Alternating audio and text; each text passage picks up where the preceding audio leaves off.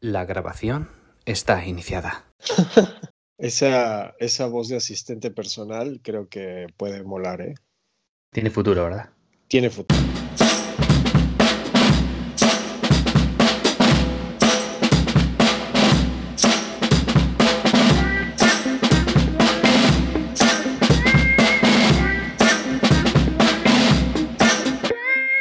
¿Qué tal? ¿Cómo estás? Pues bien, tío, eh, estoy viendo que tus hijos están enganchadísimos a, los dispositivos móviles. Claro, ya es un tema que no se puede remediar y que es un tema que ya tenemos que convivir con ellos sí o sí. No podemos hacer nada. Qué durillo, ¿eh? Tus hijos han nacido, o sea, cuando nacieron tus hijos ya, ya estaba todo el tema este de bueno, Instagram igual también no estaba muy, muy instaurado, ¿no? Pero. Mm, ya, ya tenían, o sea, cuando nacieron ellos, creo que nosotros, bueno, cuando nació el primero, tenía poco tiempo de estarse utilizando eh, Facebook. Sí. Claro, porque el primero nació en el 2009 y piensa que Facebook eh, empezaría bien por 2007, 2008, una cosa así que era cuando jugábamos juegos en Facebook, ¿no? Sí, era cuando Facebook era otra cosa, ¿verdad? Ya ni recuerdo qué era, pero sí, era otra cosa totalmente diferente.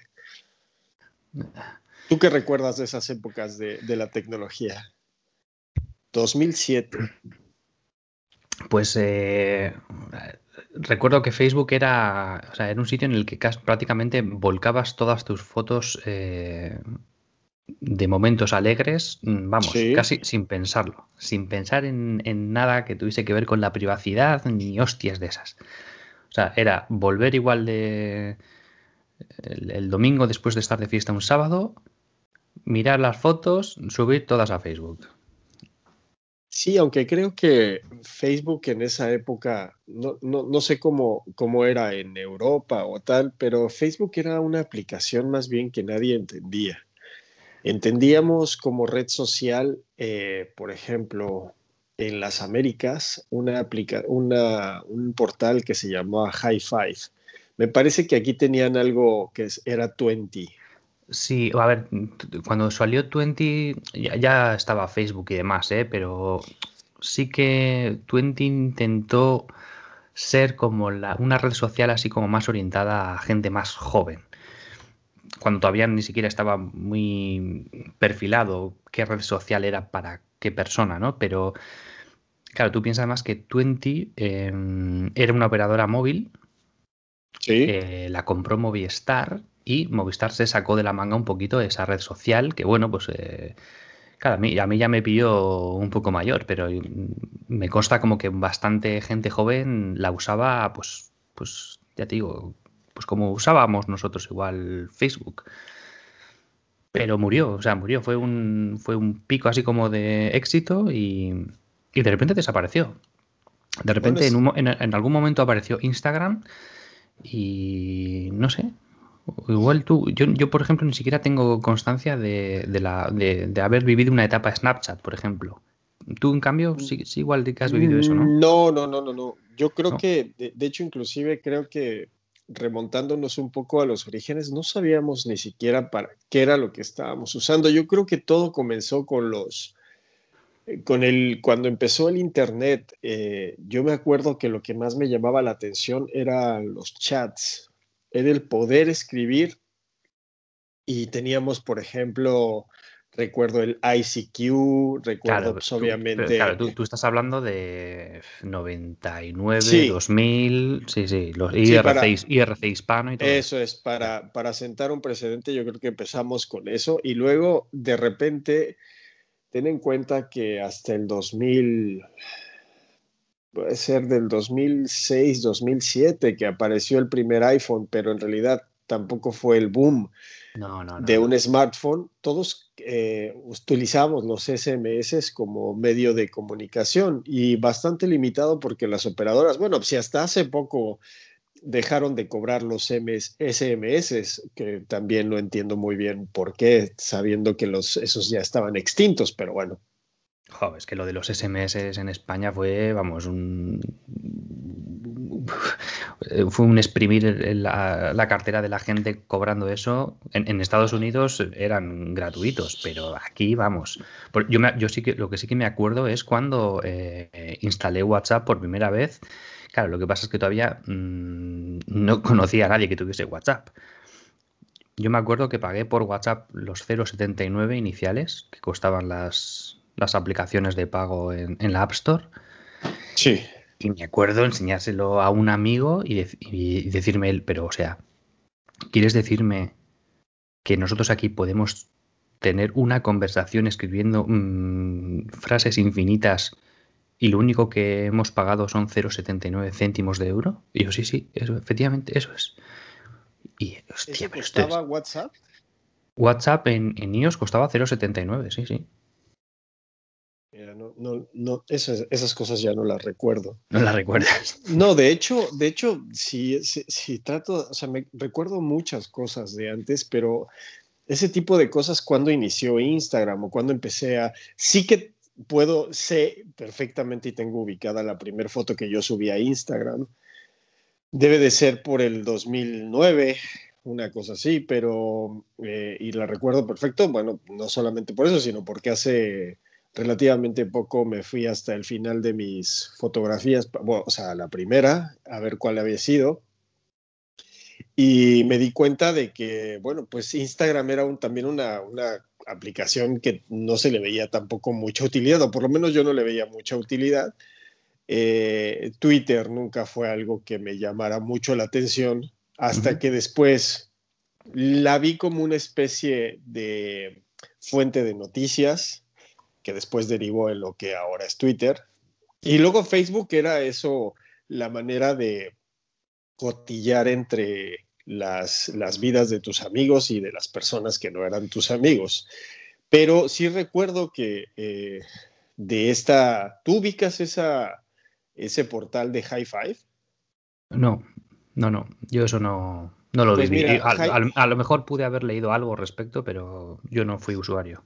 High Five era básicamente, fue el, gran antecedente. Todo mundo, por lo menos en, en, en toda América, eh, High Five era como la red social, ¿no? Era como el Facebook de ese momento. Y podías comprar, pues era un poco, un poco eh, MySpace, pero con, digamos, más pop. Yo creo que esa es la, la idea. Era un poco que podías subir canciones, que podías, eh, era un poco esto donde eh, mi edad es esta, mi altura es esta, mis gustos son estos, y ponías fotos y creo que sí podías etiquetar personas o nombrarlas, etc. Y lo que tenía muy bueno eh, High Five o muy malo era el hecho de que todos los perfiles estaban abiertos. Entonces, mm. eh, hasta creo que después pusieron esta cuestión de solicitud de amistad, que igual me estoy confundiendo y realmente eso ya lo implantó Facebook, pero tú podías entrar al perfil de cualquier persona, te iba sugiriendo perfiles y había una cosa muy curiosa que era que tú podías eh, saber qué personas habían visitado tu perfil. Entonces esto venía muy bien, por ejemplo, cuando sabías que alguien eh, al que le gustabas o si te gustaba alguien, pues si esa persona también había visto tu perfil cuando tú habías ido a visitar. Entonces era de alguna forma divertido, pero sí era una forma bastante, yo creo que ahí se nos empezó a complicar la vida. Yo creo que ese es el momento de inflexión. Es que, claro, eh, la madre del cordero aquí es que nosotros, por ejemplo, claro, hemos vivido como una evolución un poquito eh, orgánica, ¿no? O sea, al principio, pues tú jugabas con tus amigos con la Game Boy, luego de repente empezabas a tener internet en casa, pero moderado, por el hecho de que si estabas en internet tu familia no podía llamar por teléfono. Luego de repente ya eso cambió, podías estar en internet y hablar por teléfono a la vez, por lo tanto pasabas más tiempo en internet. Luego empezaron el tema de los chats de IRC que decías tú. O sea, ibas como explorando internet poco a poco, ¿no? Pero claro, una persona que, ha nacido, o sea, bueno, que nació en 2007 y que ya cuando más o menos tiene conciencia de sí mismo, ya está implantado toda esta puta historia de, de todas las redes sociales actuales y demás, cuando ya llega una preadolescencia o adolescencia, o sea, es que tiene que ser algo totalmente distinto para esa persona de lo que fue para nosotros. Sí. ¿No crees? O sea, tus hijos ahora mismo, yo por ejemplo ahora que he estado un poco más relacionado con el tema de, los colegios, las icastolas y demás, he estado viendo, he estado observando un poco a mi alrededor y, o sea, la ansiedad que tienen algunos chavales por mirar las notificaciones del móvil, mm, hostia, un poco enfermizo, ¿eh? lo he visto. Sí, aunque yo creo que ahí ya dejamos de, pensar en una red social como tal y empezamos a pensar o hablar más bien de los servicios de mensajería, ¿no? Yo creo que de lo que están realmente pendientes o de lo que estamos realmente pendientes todos. Yo no, no lo quiero catalogar como algo exclusivo de. Bueno, pero es que eso, pero eso está ya entremezclado, porque hay mucha gente que habla, o sea, utiliza los mensajes directos de Instagram. Entonces, mientras está viendo los posts nuevos de fotos que van publicando sus contactos, mm, por otra parte, está leyendo los mensajes que esos mismos contactos le escriben por el propio Instagram. Sí, yo la verdad es que eh, hay un momento en el que siento que me he desconectado de esas cosas. Yo soy un usuario bastante moderado de ese tipo de cosas, es decir, puedo pasar, cada vez paso más de, revisar constantemente eh, tanto Instagram. Eh, sí es verdad que he empezado a utilizar un poco más Twitter solo para leer, no para postear nada. Ah. Eh, siguiendo cuentas, pues que regularmente tiene que ver con cuentas más de humor que con otro tipo de cuentas. Creo que, creo que para eso lo utilizo. Eh, un poco sí tengo algunos servicios de noticias y tal, pero luego Instagram me parece que es bueno, eh, me parece que es un poco para darte un poco un levantón de ego, ¿no? Por, la forma en la que puedes también trucar las, las fotografías y, hacerte ver diferente a lo que realmente eres. Y bueno, Facebook me parece que es una, una red social ya de, personas adultas y adultas mayores. O sea, es, La, la, red social que utilizan ya unas personas más bien este, gente, es gente que se ha acomodado ya, ha aprendido a usar Facebook más o menos y, lo típico de las personas más mayores, ¿no? Mira, yo sé utilizar esto y de aquí no me saques, hasta que un día pues, le, pase lo mismo con, otra aplicación y se sientan cómodos ahí y ya está. Eh, la verdad es que sí, eh, totalmente de acuerdo. ¿eh? El, yo Twitter, por ejemplo, sí que lo he usado siempre, también he sido un usuario así tampoco más bien más bien pasivo sí que pues eso escribía de vez en cuando cosas pero pocas veces he tenido algún tipo de feedback y demás. Entonces muchas veces me sentía así como que lanzaba em, pues mensajes al espacio no y que no igual alguien lo leía así por casualidad pero que igual no llegaban a nada. Y el tema de Facebook o sea el tema de Instagram por ejemplo pues es que claramente es es la red que una vez le escuché a un chico decir que efectivamente vivimos en, la Look at Me Generation, ¿no? Que estamos todo el rato, pues eso, mostrando, intentando mostrar nuestra parte más eh, buena o incluso transformando esta realidad para que parezca buena y posteándolo en Instagram. Y esto, dentro de unos años esto va a traer bastantes consecuencias. Lo vaticino ya desde aquí. Yo, yo fíjate que yo, yo cada vez eh, pienso, bueno, pienso diferente, te voy a decir porque antes sí pensaba como algo catastrófico. Mm, después me estoy dando cuenta de, cómo estamos siendo eh, semiconscientes del cambio generacional y de la forma en la que están eh, cambiando las, las formas en las que los seres humanos nos estamos relacionando.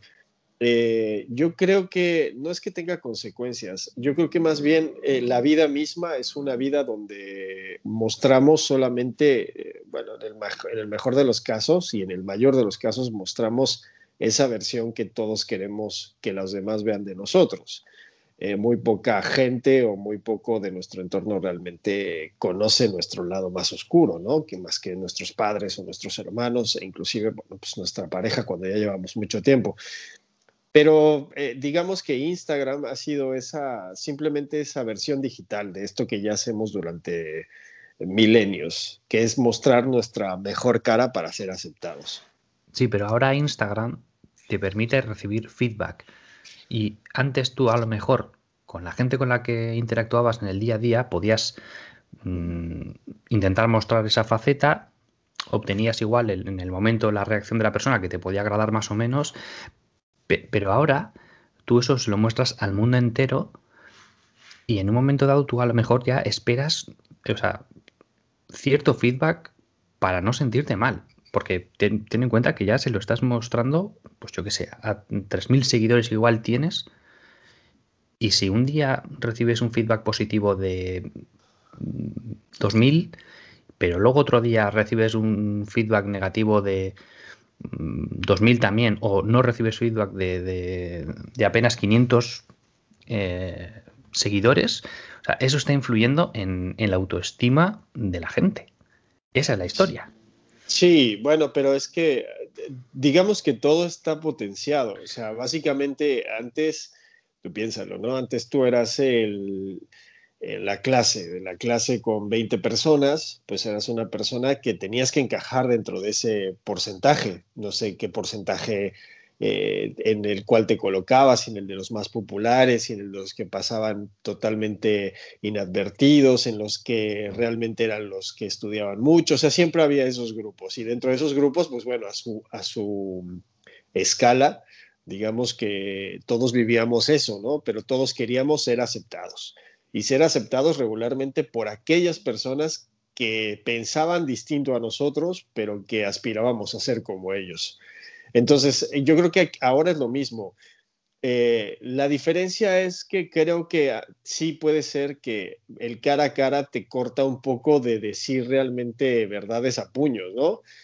Y ahora, pues la red social, que yo también tengo mis reservas. Yo creo que eh, no es, yo sé que si te pongo un comentario negativo o inclusive si estoy en desacuerdo con lo que estás poniendo, eh, ya me estoy enfrentando de alguna forma a ti, aunque sea a través de un medio digital, pero me estoy enfrentando a ti con la persona.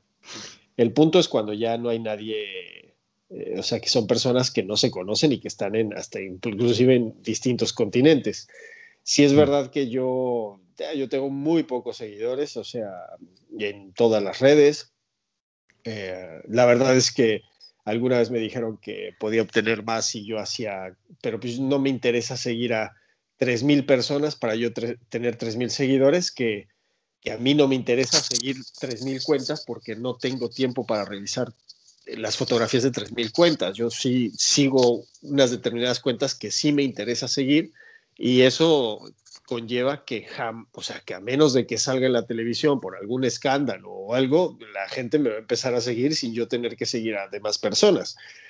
Mm. O que me vuelva famoso por algo, ¿sabes? Eh, pero no veo de otra forma, o comprar seguidores, etcétera. Pero, pero sí que es verdad que poco a poco me doy dando cuenta que cuando interactúo con ciertas personas, yo he tenido verdaderos enfrentamientos con una o dos personas que me han dejado eh, bastante nervioso a lo largo del día, ¿eh? no solamente el día, a veces hasta semanas, de, haberme enfrentado y después como reaccionando digo, pero si fue a través del teléfono, o sea, ni siquiera nos habla, ni siquiera fue de voz mm. como nos peleamos, ¿no? Es que, claro, el, tono es un poco distinto. O sea, es, el problema un poco que tiene Twitter, bueno, Twitter desde hace ya bastantes años. Es esa toxicidad que se comenta también mucho, y es yo creo que es cierta, porque quiero decir, cuando tú discutes con alguien, tú intentas hacerle entender por qué estás diciendo lo que estás diciendo. Y tienes incluso como cierta esperanza de, mira, a lo mejor si le explico esto, me entiende, porque yo estoy seguro de que tengo razón y a lo mejor se, se lo consigo hacer entender. Incluso estoy abierto a que la otra persona con ciertos argumentos, mm, que decir, yo no tengo ningún problema si, tus argumentos me hacen entender que, tienes razón. Pero eso en Twitter mm, rara vez pasa. Es decir, la actitud que hay en Twitter es de, no, no, no, yo tengo razón por mis cojones, ni se me pasa por la cabeza el hecho de pensar que tú a lo mejor tienes razón y, y yo voy a defender esto a muerte. O sea, a muerte, aunque sea súper obvio que el que tiene razón eres tú. Entonces, claro, si tú eres una persona que no busca el enfrentamiento, sino que simplemente busca como, mm, joder, mira, que no, voy a poner un ejemplo muy chorra, pero o sea, si tú dices, no, mira, es que eh, este coche es azul. Y la otra persona, no, no, que es rojo, es rojo, no sé qué. Yo, pero mira, es azul, o sea, tiene un color parecido al del cielo, es azul. Y no, no, rojo, porque en tu puta madre. Claro, ya. El me cago en tu puta madre ya desencadena una serie de sensaciones y demás que entras en un bucle de insultos que no te lleva a nada. Sí. Y sobre todo no, lleva no, lleva nada a una persona pues como tú o como yo. Especialmente ahora mismo con el tema de las fake news, de la forma en la que la gente tiene... Mira, yo siempre he luchado contra un tema que es para mí fundamental. Desde hace unos años es fundamental y es eh, cada vez encuentro eh, menos personas que estén dispuestas a sostener un diálogo y un diálogo civilizado. Pero deja tú por, para debatir sobre cosas, sino el solo hecho de, de entablar una conversación, una conversación que, que, sea en dos vías, ¿no? que sea realmente amena, donde no te duela la cabeza constantemente porque estés corriendo por explicar un tema que tú quieres explicar porque la otra persona simplemente te deja de poner atención. No sé si me explico hacia dónde voy. O, o, que, o, que te va, o que te está interrumpiendo constantemente. Efectivamente, sí. Bueno, eh, digamos que es, es, exactamente lo mismo porque al final de cuentas no le interesa tu discurso, no le interesa lo que tengas que decir. Sí, él, él está pensando básicamente en lo siguiente que va a decir él mientras, mientras, tú estás hablando. Sí, está tomando un respiro. Entonces, aquí es importante porque sí, de verdad que la conversación es un arte. La conversación implica muchísimas cosas, como por ejemplo el correcto contacto visual, sin que sea extremo, la forma en la que tu cuerpo realmente está indicando que te interesa la conversación de la otra persona y la forma en la que tú puedas llevar esa conversación para que esa conversación dure en el tiempo porque puedes estar hablando de un videojuego y saltar constantemente a temas sin que eso sea aburrido porque digamos que ambas personas, o bueno, ambas personas, son tres, cuatro personas, realmente están interesadas en lo que el otro tiene que decir. Hmm. De ahí, pues obviamente, si aprendiéramos a conversar, nos daríamos cuenta de que muchos problemas también se arreglarían, que es escuchar. Yo creo que el tema de escuchar tiene, tiene o sea, es como el gran centro que tenemos que aprender a utilizar.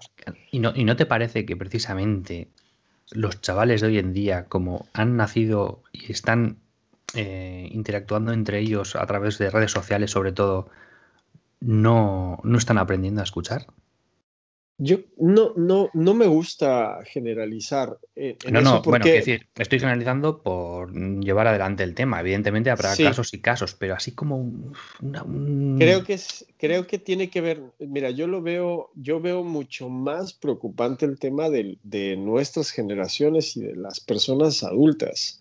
Cada vez tienen menos ganas de, de interesarse por el, por el otro. Entonces, eh, a lo que iba hace un momento es que realmente eso desgasta. Entonces, lo que haces es vertir todas tus frustraciones que no puedes sacar en una conversación en vivo en, en, estas redes sociales. Entonces, realmente, pues como ahí no te están interrumpiendo y básicamente se va a leer lo que estás posteando, que bueno, entrecomillado porque cada quien lee lo que le interesa leer, nada más, y contesta en base a algo que no ha leído desde hace algunos años a mí me interesa mucho y cada vez lo desarrollo más el tema de tener fundamentos y argumentos necesarios basados en verdades sobre lo que voy a decir. Entonces esto es importante. Mira, esto lo hago mucho con mi pareja, con mis, eh, con mis hijos, con la gente con la que trabajo. Es lo que me estás diciendo, ¿por qué me lo estás diciendo? Es decir,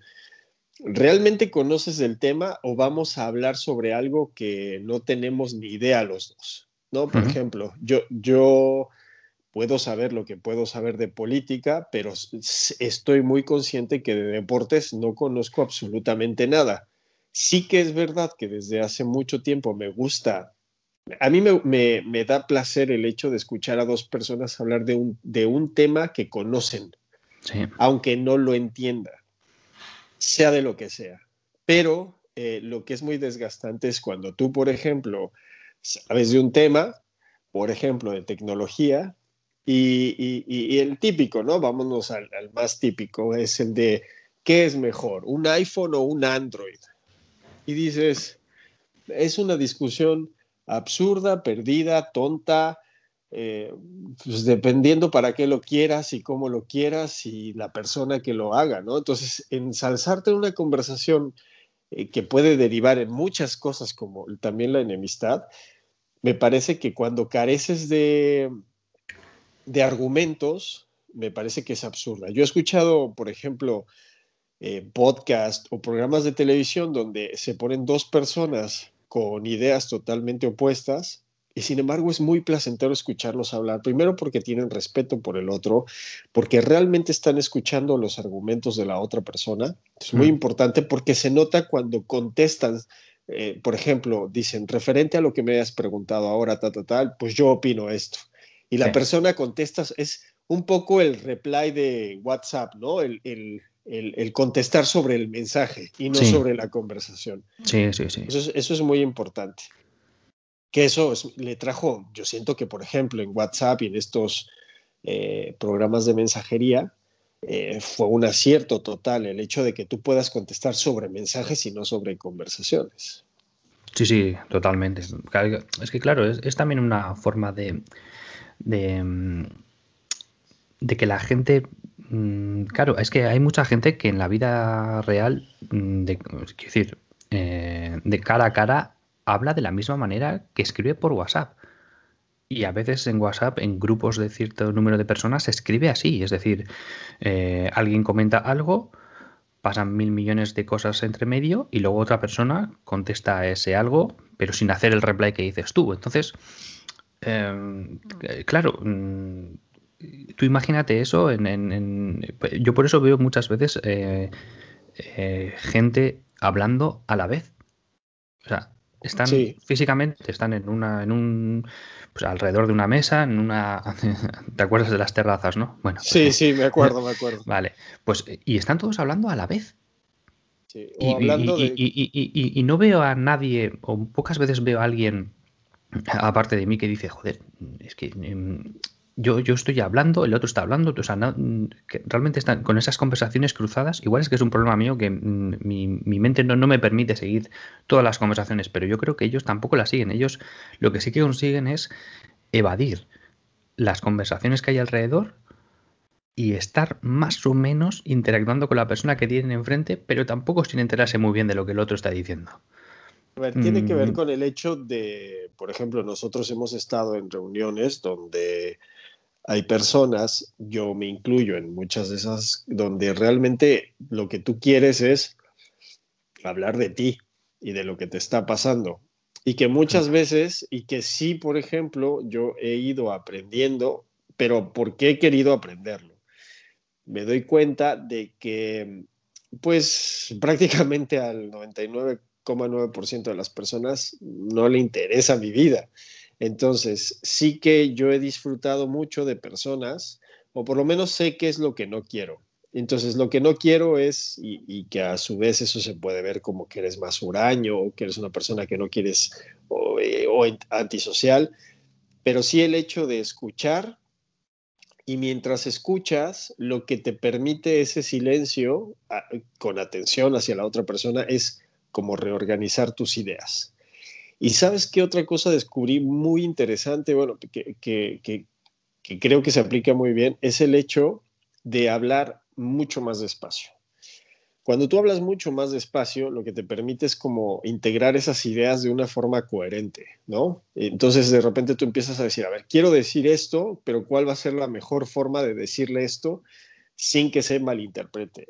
Y lo puedes hacer mientras estás escuchando a la otra persona. Tomar pausas, por ejemplo, es muy importante, ¿no? Por ejemplo, el decir, mira, te quiero explicar esto.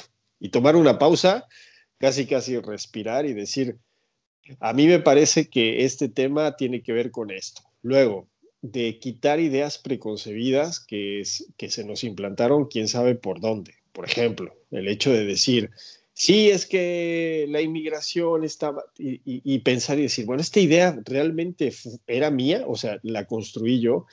Ayer justo esto, esto me pasó porque veníamos eh, caminando, bueno, venía caminando con mis hijos y con mi esposa, y eh, veníamos hablando de fantasmas y de, demonios y de, todas, bueno, mis hijos estaban hablando de eso. Entonces decía, y me, me preguntan mis hijos que si eso existía. Y entonces, claro, yo les, yo les dije, no lo sé. O sea, realmente no lo sé.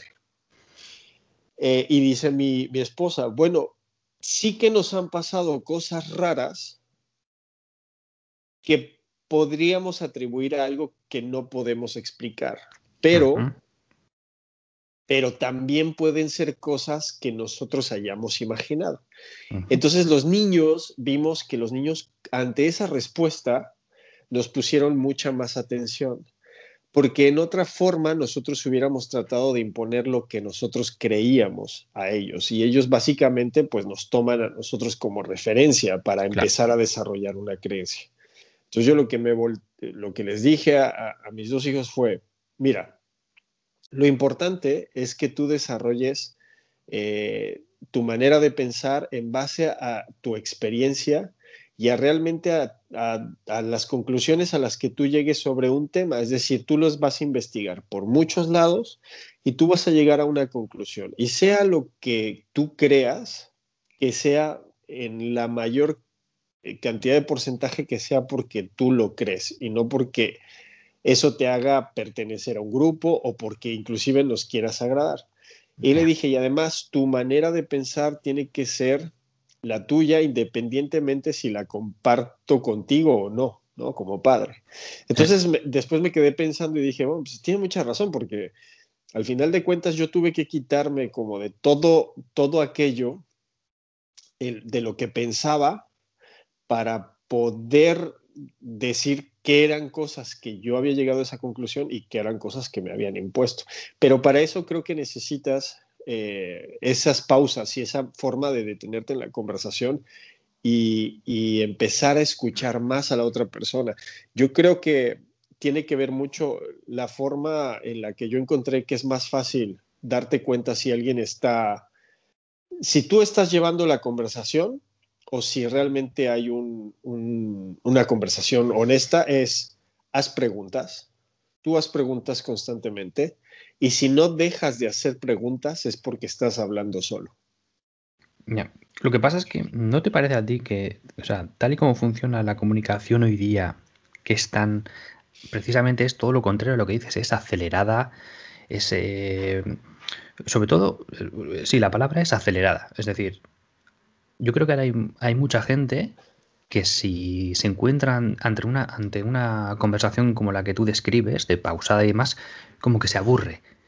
Como que está, está, acostumbrado a, pues eso, eh, pensando un poquito en cómo hablan los youtubers, por ejemplo, que con, los cortes y con la edición que hacen a los vídeos, es que parece como que es, ¿verdad? Que está hablando como más rápido de lo que realmente está hablando, porque realmente son como son cortes de vídeo que están editados, entonces hay como esas, esos, esos cortes y la, la, siguiente frase continúa muy rápido, ¿no? Si pensamos en, en el Auronplay, en el Rubius de turno y demás. Sí, no es, una forma natural. De efectivamente, por eso, ya te digo, yo me, me acuerdo muy bien, em, eh, no me acuerdo en qué año fue, pero en su día eh, Andreu Buenafuente llevó al Rubius a su programa.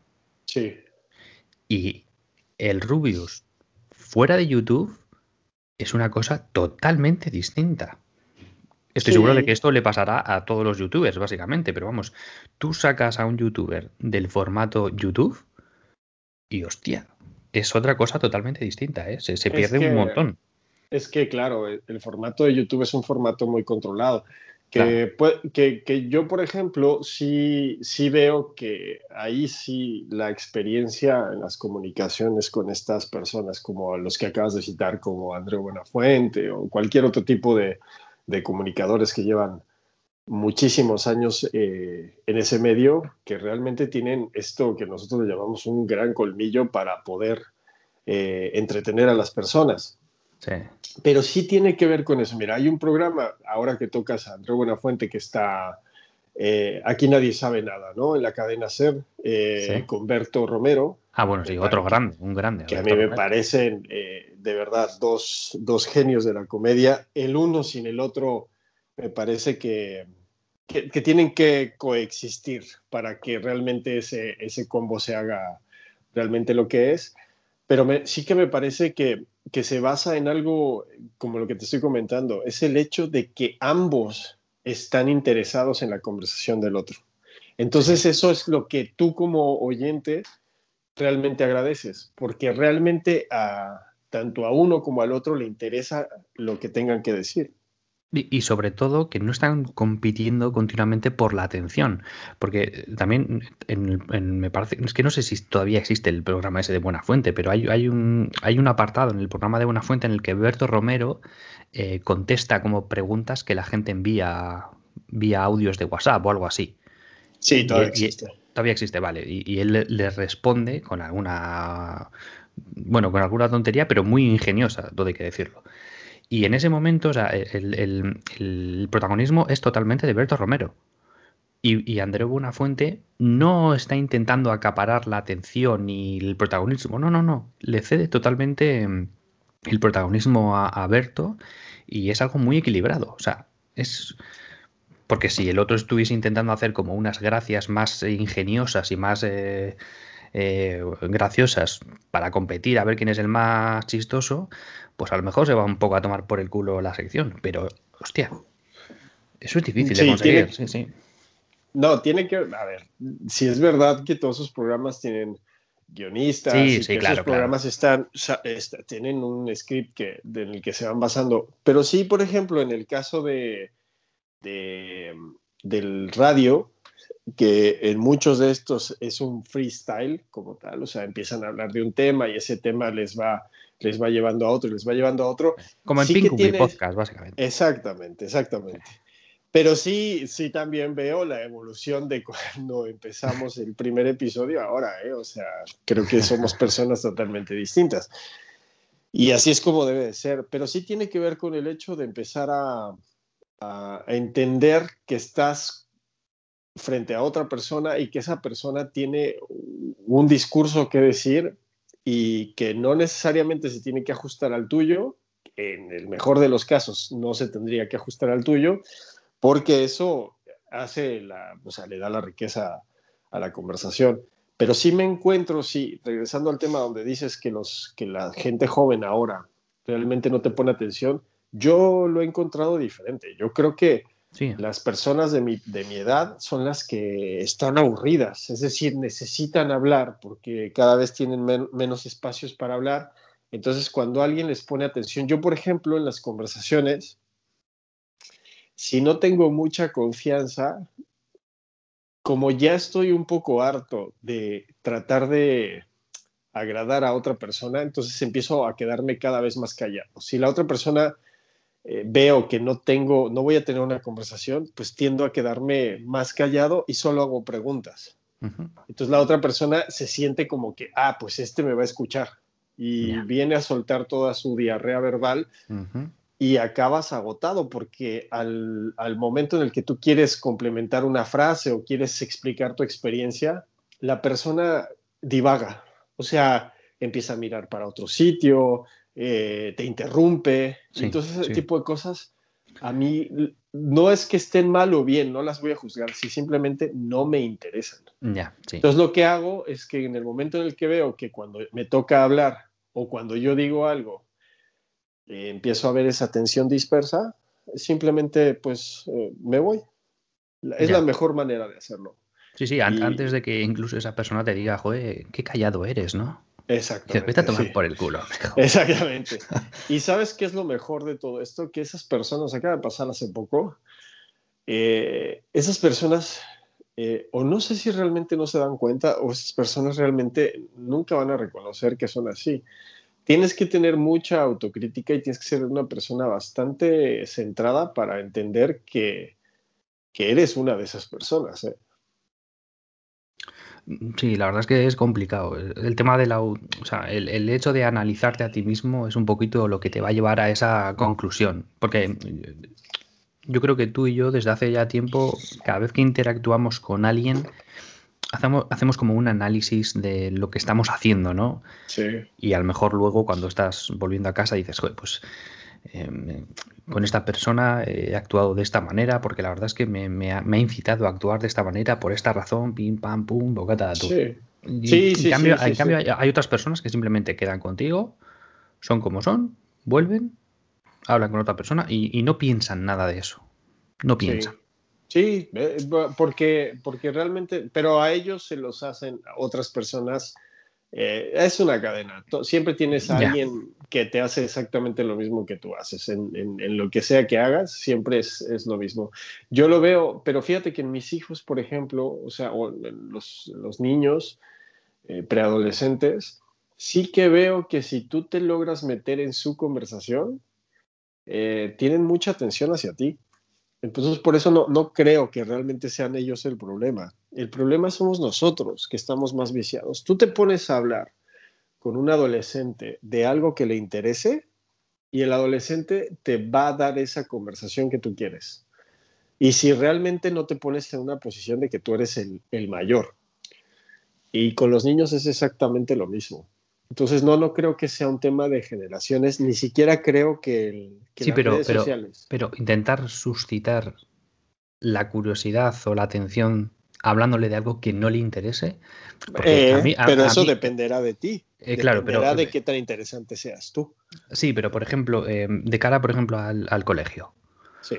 O sea, yo he, estado hablando con algunos mm, padres, padres barra profesores eh, de, este tema y dice que mm, muchos me dicen que, mm, que es que la capacidad de atención de los alumnos después de haber eh, sido bombardeados con contenido en YouTube o con juegos tipo Fortnite o, cosas que, o sea, que le, les, les, dan em, material muy interesante muy rápidamente Mm, o sea, le, dan todo así como muy... Toma, toma, toma, cosas que te interesan, otra vez, ta, pim, pam, pum. Y de repente metes a esa persona en un aula para explicarle, yo qué sé, cómo se hace una derivada y su capacidad de atención para intentar eh, em, aprender eso que le están intentando explicar. Vamos, que, que se disminuye. Está pensando realmente en, por una parte, en las posibles notificaciones que tiene en el móvil, por otra parte, en cómo mm, va a quedar después de clase con sus amigos para poder seguir la partida de Fortnite que empezaron anoche. Sí. O sea, es, esa, especie como de, ansiedad. De, es que no, puedo estar prestando atención a esta puta historia que no me interesa para nada porque es que realmente tengo en la recámara todas estas cosas que sí que me interesan, que sí que son como pildoritas que me, que me, que me satisfacen. El, concepto, por ejemplo, de, de, estar esperando igual el like de la persona indicada respecto a la foto que he posteado o estar esperando un número de likes respecto a esta foto porque es lo que porque he puesto una foto que es tan de puta madre en, mi, en mi opinión que seguro que va a llegar a los X likes. Y eso, eso está generando cierta ansiedad y cierta mm, carencia de atención en, muchos alumnos. Sí, aunque yo creo que tiene que ver no con eso, sino tiene que ver con la forma en que tú planteas la situación. O sea, no es, no es un problema del, estudiante. Yo fui profesor durante muchos años. Eh, no tiene que ver con eso, tiene que ver con el hecho de que cómo planteas los temas. Todos tuvimos un profesor, o todos hemos tenido un profesor o una profesora. Sí, que, te, suscitaba más interés. Exactamente. y es la forma en la que te explica. Y tiene que ver mucho con la pasión con la que explican las cosas. Yo, por ejemplo. Sí, pero tú ahora tienes que comparar eso con el entorno del estudiante que ahora mismo es otro del que nosotros tuvimos en su día. Es, que no podemos competir además. Nosotros no podemos competir de cara a cara en una clase con lo que un youtuber de turno hace en un vídeo de 15 minutos.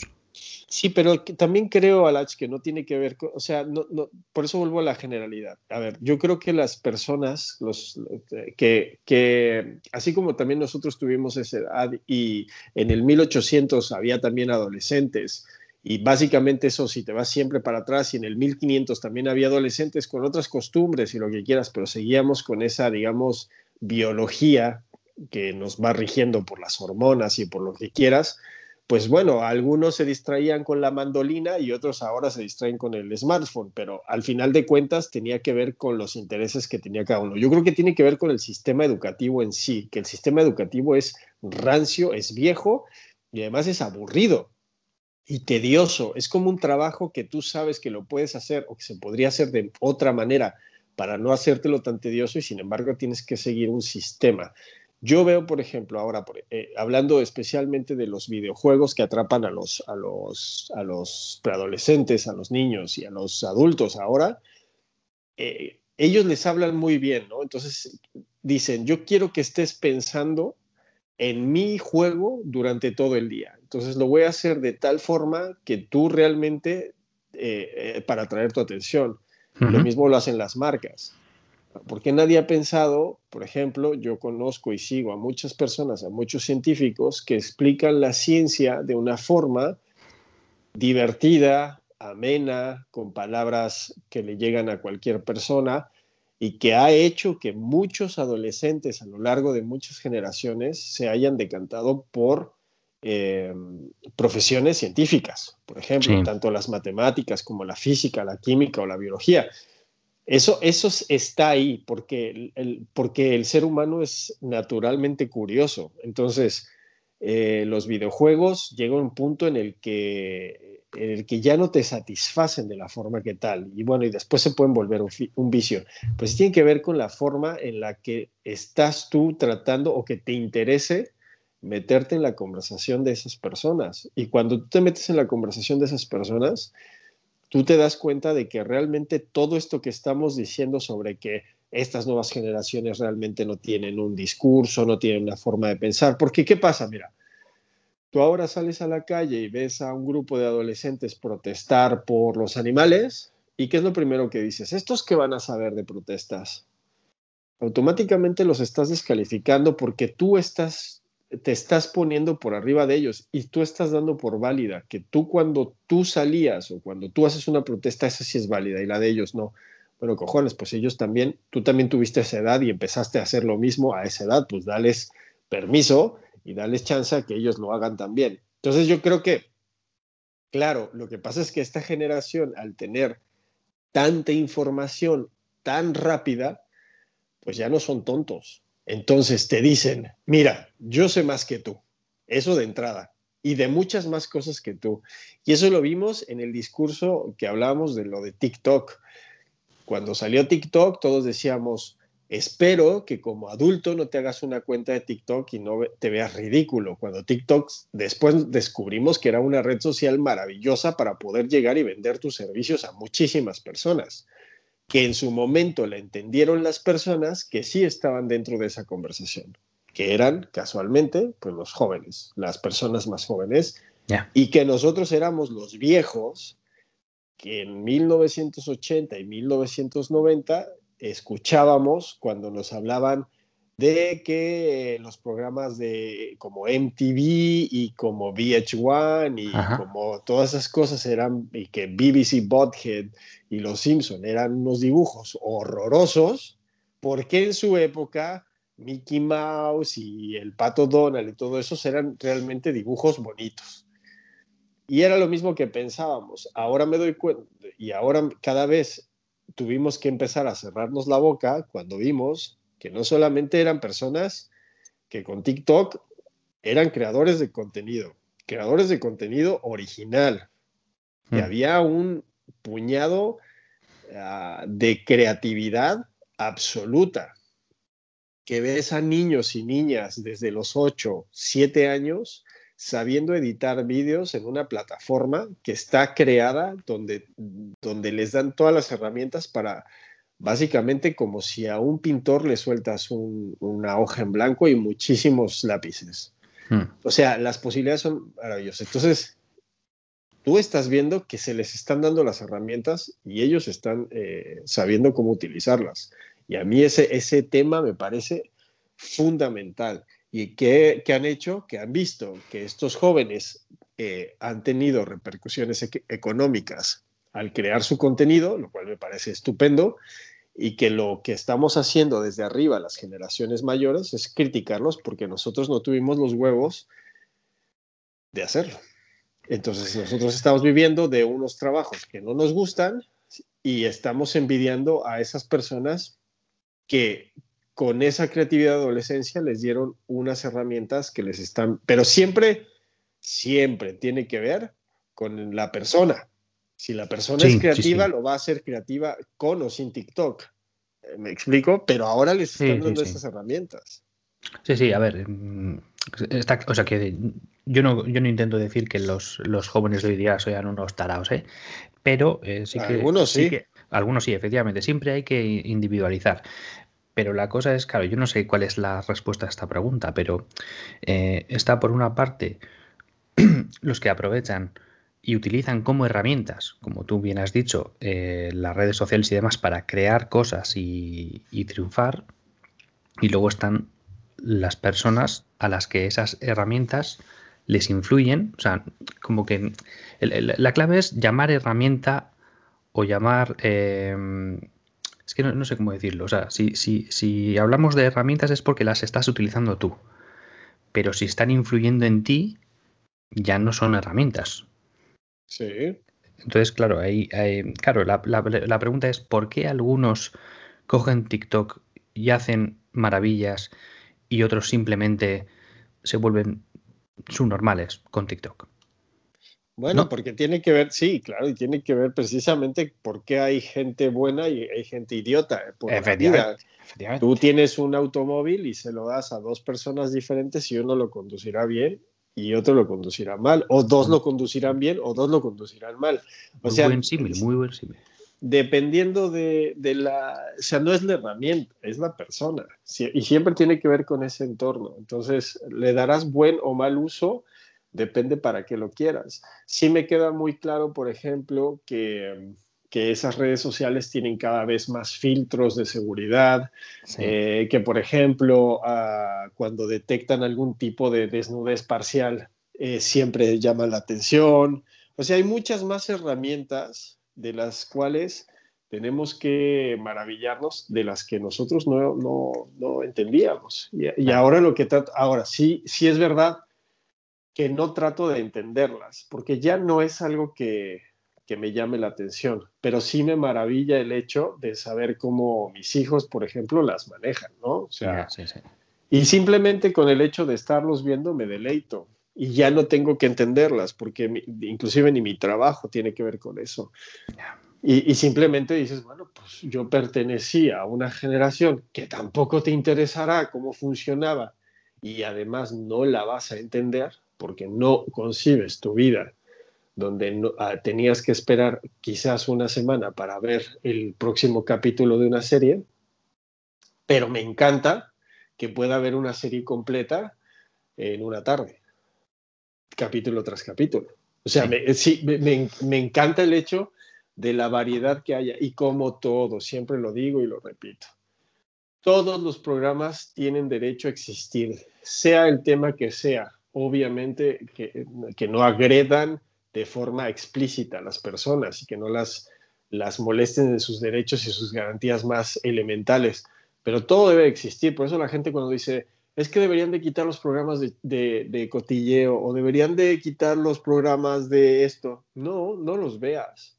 Vivimos en una época en, lo que, en, en la que tienes todo el derecho y además toda la facilidad y libertad para pagar o cambiar de video, inclusive. Lo que no te interesa, le, deslizas para arriba y te vas a otra cosa totalmente diferente. No te suscribas, no sigas, no veas, apaga el televisor, cambia de estación de radio y con eso acabas con el tema. No necesitas, por eso es que te digo que Twitter y todas estas redes sociales solo están siendo eh, váteres de la diarrea que trae la gente en la cabeza y la frustración.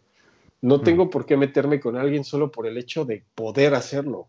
Es prácticamente como ver a una persona con discapacidades a mi lado y pues sí, puedo golpearle la cara con un, con un hierro, lo mm. puedo hacer, o sea, qué cojones, ¿no? Bueno, pero no es lo ideal. Claro.